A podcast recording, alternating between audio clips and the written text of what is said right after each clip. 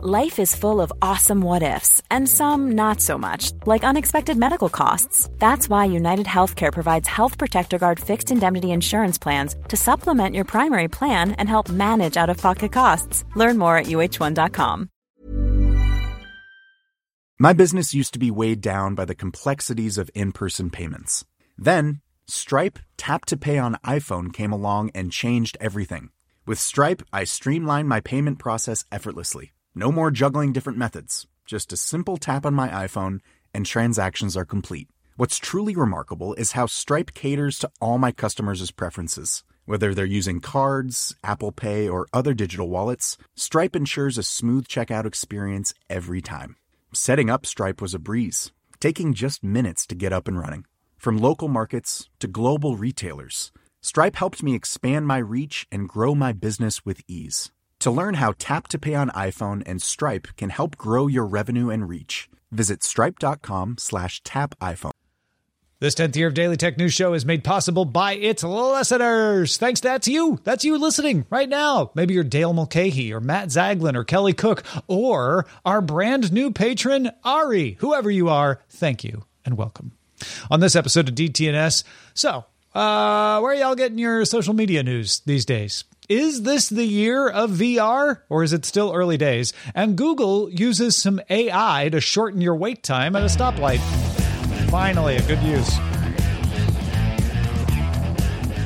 This is the Daily Tech News for Tuesday, October the 10th, 2023 in Los Angeles. I'm Tom Merritt.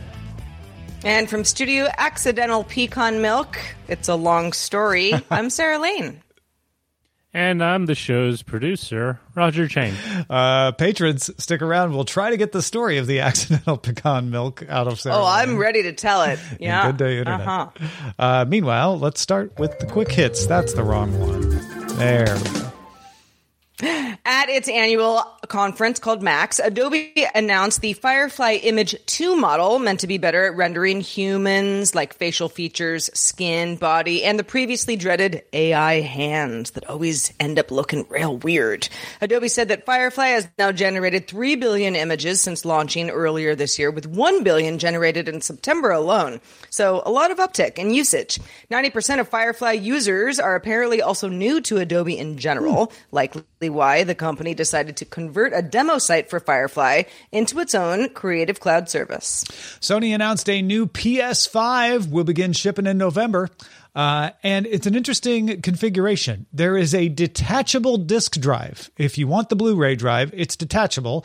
Uh, you also get a terabyte of internal storage, and it's the traditional slim form factor, weighs 24% less than the existing model, takes up 30% less space. It also has two USB C ports on the front instead of the USB A and one USB C. Uh, you can get it in the US starting in November for 500 bucks with the disk drive, or because it's removable, you can buy a version without the disk drive. That'll cost you $450. So you save 50 bucks. And if you change your mind later, you can actually buy the disk drive for $80 and slide it in. Uh, the PS5 is go- the new version of the PS5 will roll out worldwide over the following months. Somebody should make a song called Detachable Disk Drive. They will now just in case Please. you know you wake up one morning and your disk drive is missing. Hmm. Okay, hmm. Google has announced that it is making passkeys. That's a phishing resistant alternative to passwords that allow users to sign into accounts using the same biometrics or pins that they use to unlock their devices. The default sign in method for all Google account holders. Quote, this means next time you sign into your Google account, you'll see you'll start seeing prompts to create and use passkeys, simplifying your future sign-ins. That was Google product manager Christiaan Brand and Sriram Karra explaining how it works. Our goal is the same as always been, giving you technology that is secure by default so that you have the strongest security but without the burden. Here we go. Passwordless future. Still future, but Bring it on. future. Yep. By this Friday, the UK Competition and Markets Authority is expected to conclude its collection of feedback on its provisional approval of Microsoft's acquisition of Activision Blizzard, at which point the deal is expected to close. Now, who knows, right? With this thing, but it's like 98% certain that the deal's finally going to close this Friday. And yes, the US FTC is still pursuing a case against the acquisition, but that's not going to be what gets in its way. US courts ruled against the FTC being able to block the merger. In anticipation of the end of this long running saga, uh, Activision Blizzard posted that Activision Blizzard games will not come to Microsoft's Game Pass subscription service until next year. Everybody's settled down because uh, some folks are like, so so I'll be able to play Diablo on Game Pass on uh, Saturday, right? And Blizzard's like, no, it doesn't work like that. Uh, we hope to have a bunch of stuff coming, but not until 2024. Meanwhile, Microsoft is expected to announce that it is developing its own AI chip uh, when it does its developers conference. Uh, that would put them right alongside Apple, Google, and Amazon. Well, Unity CEO John Riccitiello has resigned following the company's pricing let's call it a kerfuffle that angered many game developers, and that is putting it lightly.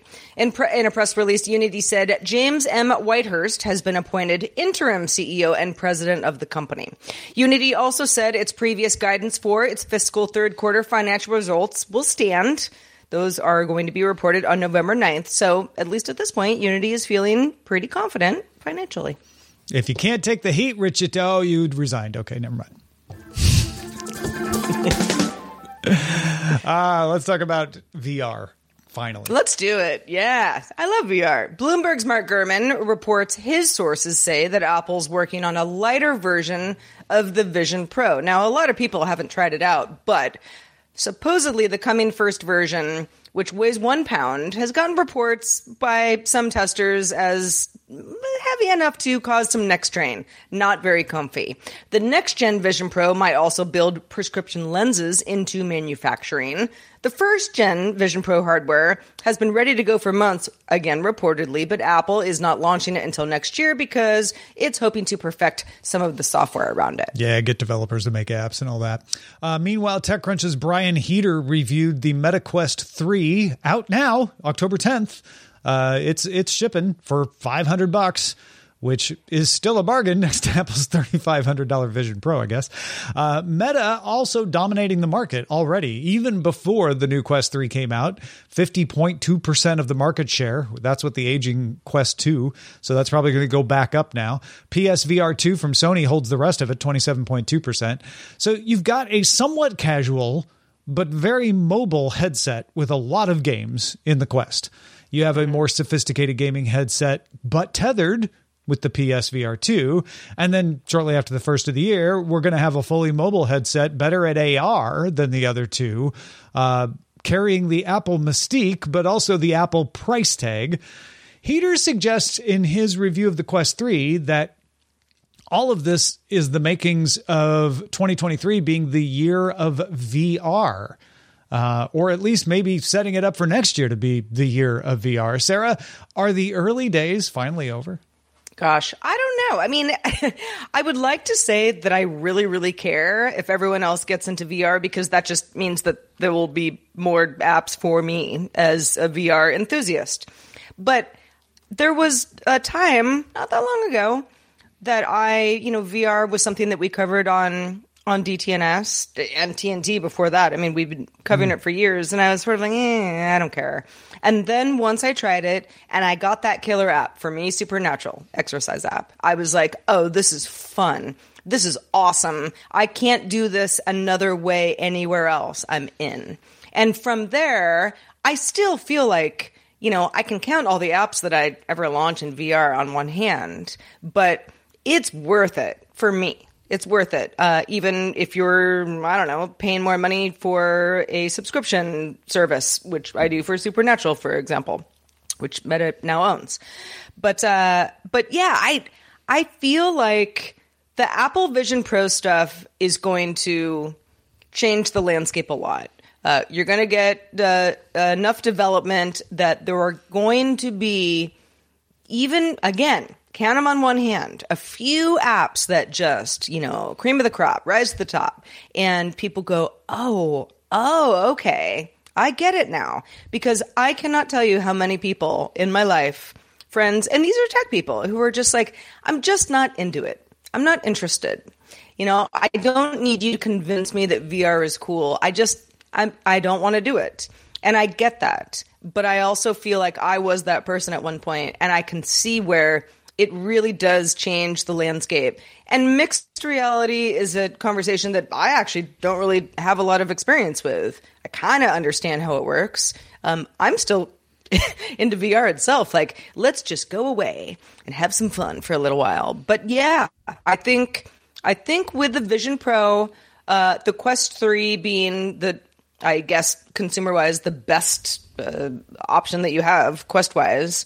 Um, they they have gotten better with each iteration. You know why not? And even even the tethered people, the tethered people who say I'm not jumping around on wearing a VR headset, like being tethered doesn't matter to me. I want better quality that's also an option and has been for a long time. Yeah, I, I think that is a fairly specialist case uh, where you're in the Sony universe and you want really high quality uh, gaming, and and I think it'll always have its place and probably won't always be tethered. Uh, but I think where Quest 3 is going, even with its weird mixed reality thing that's still a little low res, even if it's it's got better colors than the Quest 2, uh, and Apple with its its very good apparently uh, mixed reality where you can you can see the world around you very clearly. Uh, I think next year's make or break. Apple's either going to with all of its developer work that it's doing right now, find a couple of those apps like you're talking about that just make this sing and make everybody go, well, I don't want it for $3,500, but for a cheaper version or a lighter weight and cheaper version, I'll do that. Then we're on the road. That's what Apple does. They have very expensive first gen stuff that doesn't do all the things, but it makes people want the next version. If that mm-hmm. happens, mm-hmm. then we're on the road and VR will take off the way tablets and phones and everything else has. But if it doesn't, if people are like, yeah, I still don't see it. I, st- I, still don't see what I'd want it for at any price, even if it was cheaper. Uh, I don't see that coming out of the Quest 3.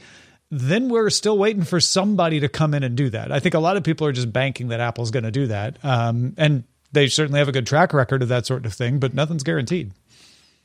I mean, it's it's all so much. Uh, also, you know, as much as I say like, oh, VR is so cool, you just have to you find your killer app, and then you'll never want to take the thing off which is true. That was true for me. There's also a lot of junk. There's a lot of like social, like, oh, let's all sit in the theater and like talk to each other as avatar stuff that I, I don't know. I mean, some people might get a lot out of it. You know, it's never made a lot of sense for me. Um, and yeah, if you're not a big gamer, a lot of fun games that are a little bit more full body than, you know, sitting in, in front of a monitor, uh, that offers you. But yeah, I don't really play a lot of that stuff either. I kind of found my niche and I feel like it is a game changer for me. It's not going to be for everybody, but I but yeah, I I I really I want to have this conversation in 6 months when some Vision Pro stuff starts coming out. Yeah. Because you know Apple is already working with certain developers very, very closely about making something that's going to wow the rest of us. Uh, we just haven't heard about it yet. Two weeks after the Vision Pro ships, two weeks after people get their the, them on their heads, almost said in their hands, but they'll be on their heads. Uh, we'll know. we'll know. We'll know whether that thing is in existence and what it is. Yeah, on their heads, but in their hearts. Mm, we'll find out. Yeah, that's that's free. Just doing some marketing stuff for everybody. All right, uh, let's talk about something that Google's doing. Google launched something called Project Green Light two years ago. The idea was to reduce the amount of time that cars were stuck waiting at red lights. So stoplight stuff, green light. In theory, this would also help reduce emissions because the cars would be idling less often, unless they're EVs, of course, which is a whole other thing. Google trains machine learning models on traffic data from its Maps product. Then the model can make recommendations of changes to traffic light timing to reduce the time spent waiting at those lights. It's been tested in a dozen cities worldwide. And on Tuesday, Google felt pretty confident announcing results and expansions of the project. Google VP of G- Geo Sustainability, Yael Maguire, said early numbers indicate a potential for us to see a 30% reduction in stops. In the city of Manchester, England specifically, it saw air quality improve by as much as 18%, says Google. So they're, they're all signs pointing that this is a good thing. Yeah. So if, if you're wondering exactly how this works, uh, a participating city gets access to a dashboard, you know, to a to a website, you know, interface, uh, and the Google Maps data tra- will will be trained with, to, with a, a, little bot, and the bot will then tell the city manager, "Hey, uh, if you adjust the timing at the corner of First and Main uh, to be this pattern, you know, so maybe it's equal during commute times, but it's longer for Main Street during the you know 7 a.m. to 8 a.m. period, et cetera, et cetera. Right? They they change mm-hmm. the timing, which cities can already do. They don't have to put in any new infrastructure to use this. They just need to use the data. Um, then supposedly, if they follow that traffic flows better and you'll get to a stoplight and not be sitting there going why is this red when there's nobody coming? At least that's the idea, right? Uh, and it, it's working on the same principle as Waze to say, uh, the machine knows what the patterns of traffic are. And in this case, instead of mm-hmm. telling you what route to go, it's telling the stoplights, oh, you should be green more this direction than that direction right now to keep traffic flowing. Yeah, I was just thinking about this over the weekend. There's some construction going on uh, in my area. Uh, it, basically, if you drive in any direction, you're going to get stuck in it on, on, some level. And for that reason, the stoplights have been kind of weird. Uh, but uh, they're, you know, they're they're trying to route us the best they can. And you know, I've often wondered am I just not close enough to the crosswalk in order for the light to know that I'm there? I've been sitting here for a while. Is something wrong? You know, we've all been in that situation. Sometimes there is something wrong, but often it's just, you know, it's just traffic pattern stuff that uh, was programmed way before you ever got to that intersection. Anything that can make this make more sense, I'm down for.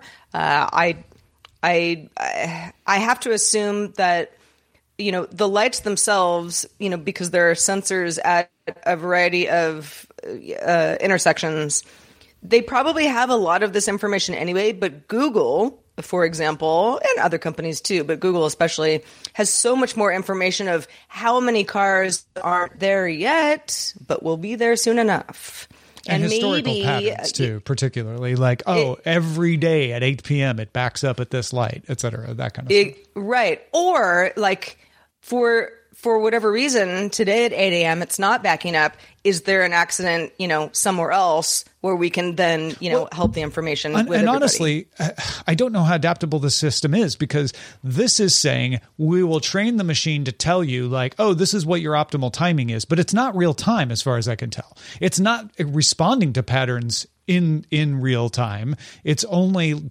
telling you what timing is optimal what versus, has already happened. versus what you based on on typical patterns.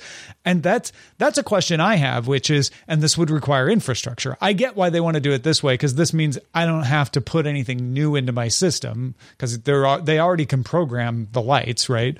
Uh, but isn't it wouldn't it be even better if you had real-time sensors combined with real-time data which like you just said google has to say oh uh, there's nobody coming that direction for a long time. Even whether it's the traffic pattern or not let's make it green this way because there's a car coming. Like just just have them adapt in real time. I feel like that would be ultimately the way to go. And this is a step on that direction i guess. Mm-hmm. Mm-hmm Hey, uh, for those of us who spend a lot of time in traffic, I'm actually, when I said those of us, like it's not really me. I work yeah. from home. You know, I'm pretty lucky. But, uh, but yeah, I, I, I think, uh, depending on where you are, what metro area or even suburban area that you might be in with something like this, uh, companies are trying to help your commute be that much less of a headache. Well, if you are a Google Maps user on Android, uh, in particular, you're going to want to check out Android Faithful if you haven't already. Host Ron Richards and Huyen Tue Dao uh, bring you all of the Android news and information. Uh, and they've got Flo. If you know Flo from previous Android shows, uh, she'll be joining them this week as well. Android Faithful is a podcast devoted exclusively to Android. Catch it Tuesdays at 8 p.m. East Coast, 5 p.m. Pacific live, or subscribe to it right now at at, at www. dot you know the www part androidfaithful.com Hiring for your small business? If you're not looking for professionals on LinkedIn, you're looking in the wrong place. That's like looking for your car keys in a fish tank. LinkedIn helps you hire professionals you can't find anywhere else, even those who aren't actively searching for a new job but might be open to the perfect role. In a given month, over 70% of LinkedIn users don't even visit other leading job sites. So start looking in the right place. With LinkedIn, you can hire professionals like a professional. Post your free job on linkedin.com slash people today. My business used to be weighed down by the complexities of in-person payments. Then, Stripe Tap to Pay on iPhone came along and changed everything. With Stripe, I streamlined my payment process effortlessly. No more juggling different methods. Just a simple tap on my iPhone and transactions are complete. What's truly remarkable is how Stripe caters to all my customers' preferences. Whether they're using cards, Apple Pay, or other digital wallets, Stripe ensures a smooth checkout experience every time. Setting up Stripe was a breeze, taking just minutes to get up and running. From local markets to global retailers, Stripe helped me expand my reach and grow my business with ease. To learn how Tap to Pay on iPhone and Stripe can help grow your revenue and reach, visit stripe.com slash tap iPhone. The Claude 3 model family from Anthropic is your one-stop shop for enterprise AI. With models at every point on the price performance curve, you no longer have to make trade-offs between intelligence, speed, and cost.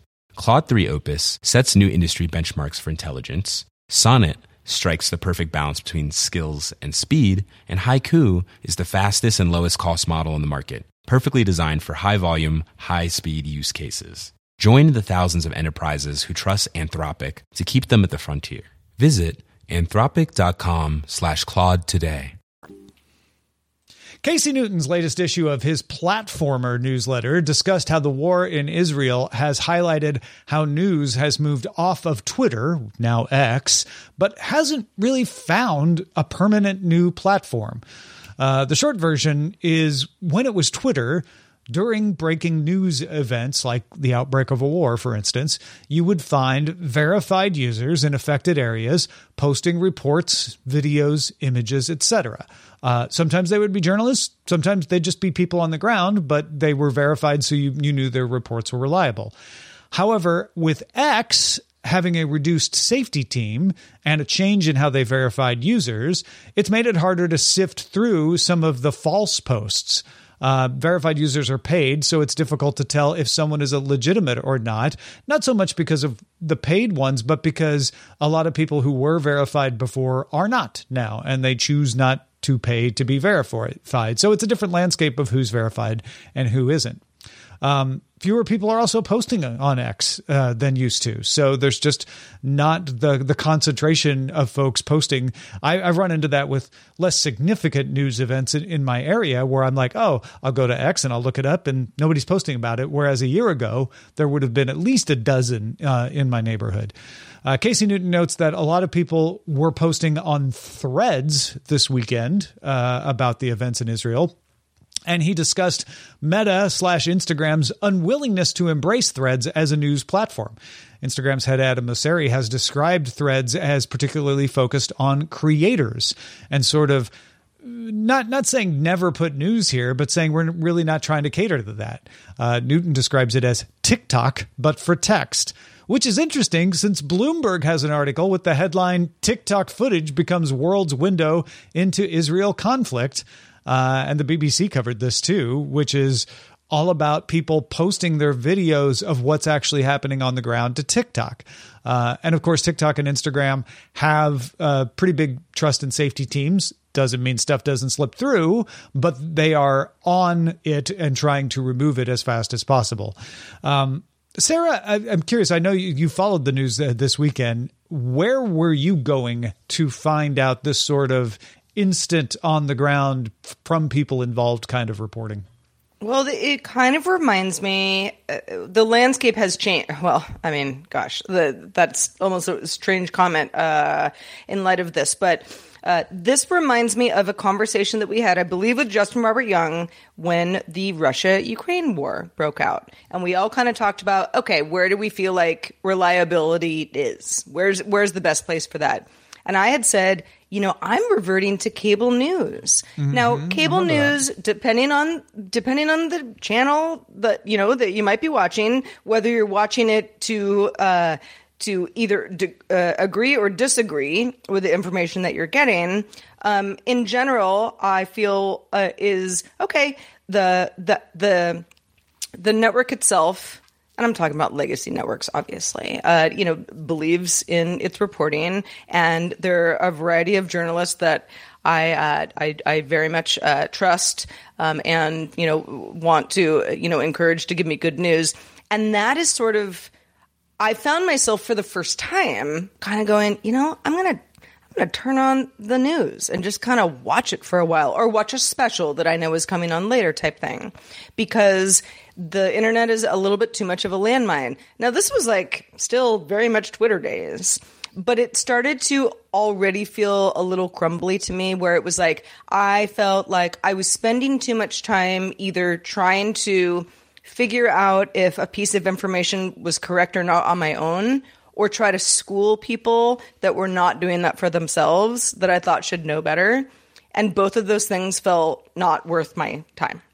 Um, I feel that a, a thousandfold uh, after this weekend. X, we'll call it X. Um, I still, you know, muscle memory, that's still the place I go first. Like, what's going on? You know, breaking news. I still do that when there's, you know, an Apple iPhone event. you know, like, you know, again, totally different piece of news, but it's like, that's where I used to go for a long time for, for kind of just like finger on the pulse. You know, you're still going to have to make sure that you weed out some bad actors but finger on the pulse. And over the weekend, I couldn't find anything of value. And I'm talking uh, people I follow who mostly just complain that the the social network sucks now. Trending topics that was just a, a landmine of misinformation, you know, and everything in between. Threads, I'm still, I feel like you still have a lot of people on threads being like, see, this is better. Why isn't everyone here yet? And I, I'd love to get past that so it just becomes better instead of talking about it being better. Uh, and you know, and and uh, to compare X to Threads is just you know it's the meta Twitter thing. There are other options, obviously, quite a few of them. But uh, but yeah, that's that's kind of where I am. Yeah, I- think you don't even need cable uh, to get the experience of of, Totally. of live news. Uh, CBS News uh, is available for free. ABC News available for free. I think NBC News is still available for free, but also a version in Peacock. Uh, Max just launched a version of CNN's twenty four seven coverage called CNN Max. Uh, so if you have Max, you've already got access to that.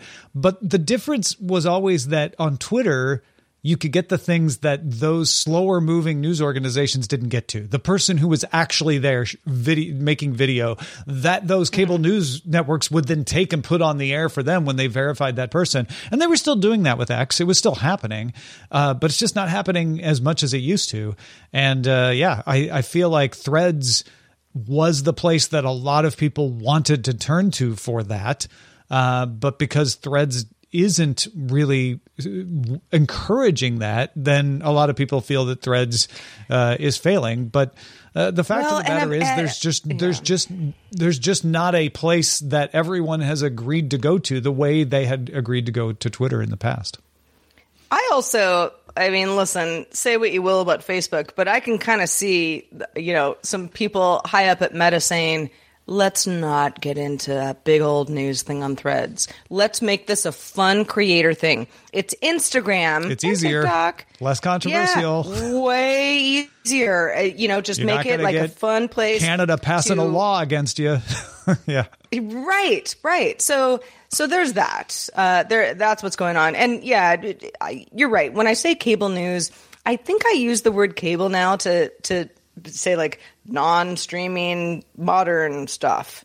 Um, so yes, doesn't have to be actual cable news, but uh, and and it, you know a lot of a lot of uh, these outlets will let you stream, you know, directly from their website. Maybe not all day, but or you now. know, at least no, for a no, you can do. CBS News and ABC News all day, twenty four seven for free. They'll have ads, but uh, you can do it from the website. Yeah, you can do it from yeah, the app. and So there's, there's plenty of that kind of news. But I know what you're saying. Like that's that's TV news. That's slower moving. Uh, it's going to be more reliable, but it doesn't give you that up to the minute. Like, oh, this is a person actually there right this second. That Twitter used to do. Exactly. Yeah. Yeah, yeah, yeah. It it it simply isn't the same. And for anybody who's sort of like, eh, I never use Twitter for news anyway, maybe you don't see a big difference.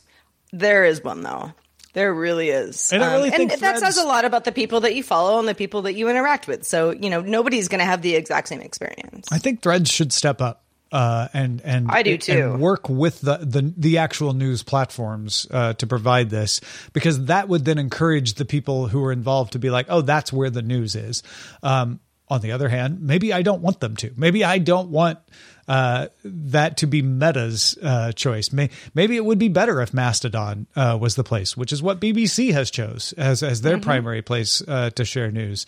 Um, maybe it doesn't have to be anybody. Maybe maybe we can just see where people go and and end up. Uh, I'd, let us know your thoughts. Where where do you think this this should happen? Again, not news publishing, not big cable TV style news, but but when someone is involved and says, "I need to tell the world this," uh, I don't know. They used to be Yeah. able to go to Twitter. Where should they go now? Right. Well, Tom, when's the last time you flipped a coin uh, to see who had to take the dog out? I, yeah, I don't know. Uh, certainly, I just take the dog out, so that there's no coin flipping there. Uh, but but yes, I, I I don't know. It's probably been feels pretty, it feels like recent. hey Yeah. if we don't have a better idea this is Let's at least a a, coin. 50-50 way to do this right Yeah, right. flip a coin heads or tails it's random you pick one you hope you're right and you know you have a 50% chance of being right researchers at the university of amsterdam say ah not so fast everybody they said after flipping coins over 350000 times in the largest study of its kind they found coins have the ever so slight tendency to land on the same side that they started on. So if I'm holding heads up and I do a flip, I have 51% chance of landing back on heads than tails. Almost 50 50, but not exactly. The researchers used coins of 46 different currencies, so it wasn't just a penny, it wasn't just a quarter, which were flipped by hand, caught in the palms of 48 student participants, and they uh, videotape all of this for proof. The same side bias has previously been predicted by scientist Persi Diaconis. The theory being that the physics of coin flipping, with the wobbling motion of the coin, makes it slightly more li- likely to land on the sta- on the same side that it started on. So heads to heads, tails to tails. So if you're like, I already knew this, great. Good for you. I didn't. now it's been proven by another study. So uh, that's that is interesting. And uh, if you want to try to bias the results in a coin flip, uh, now you know it's only fifty one percent. It's not like it's going to you know be guaranteed every time. If you want to guarantee it every time. See uh, Brian Brushwood's Modern Rogue. He he did a video once to show you how to how to well it's cheating a little bit, but how to make sure your coin flip lands the way you want every time. I've also also been like, if someone's a card counter, like why are they penalized? They're good at this. They should win. When you're paying, you probably would feel different. I know there's more to it, but Yeah. you know, okay, you know, now you know, coin flip, uh, you have a slight edge, Slight edge, ever so slight edge. Yeah. All right, patrons, uh, stick around. We uh, have got uh, the mystery of the almond milk. Uh, also, Samsung joining Google in shaming Apple over the RCS messaging protocol. Uh, I don't know that this is helping anybody, but we're going to talk about why they're doing it and whether they think they should stop. We certainly are. But just a reminder DTNS is live Monday through Friday. We were off for U.S. holiday yesterday, but Monday through Friday, 4 p.m. Eastern, 2000 UTC, is when we record the show live, and we'd love to have you join us if you can. Find out more at dailytechnewsshow.com slash live. We're back tomorrow with Scott Johnson joining us. Talk to you then. This show is part of the Frog Pants Network. Get more at frogpants.com. Club hopes you have enjoyed this program. Planning for your next trip? Elevate your travel style with Quince. Quince has all the jet setting essentials you'll want for your next getaway, like European linen, premium luggage options, buttery soft Italian leather bags, and so much more. And it's all priced at 50 to 80% less than similar brands. Plus, Quince only works with factories that use safe and ethical manufacturing practices. Pack your bags with high-quality essentials you'll be wearing for vacations to come with Quince. Go to quince.com slash trip for free shipping and 365-day returns.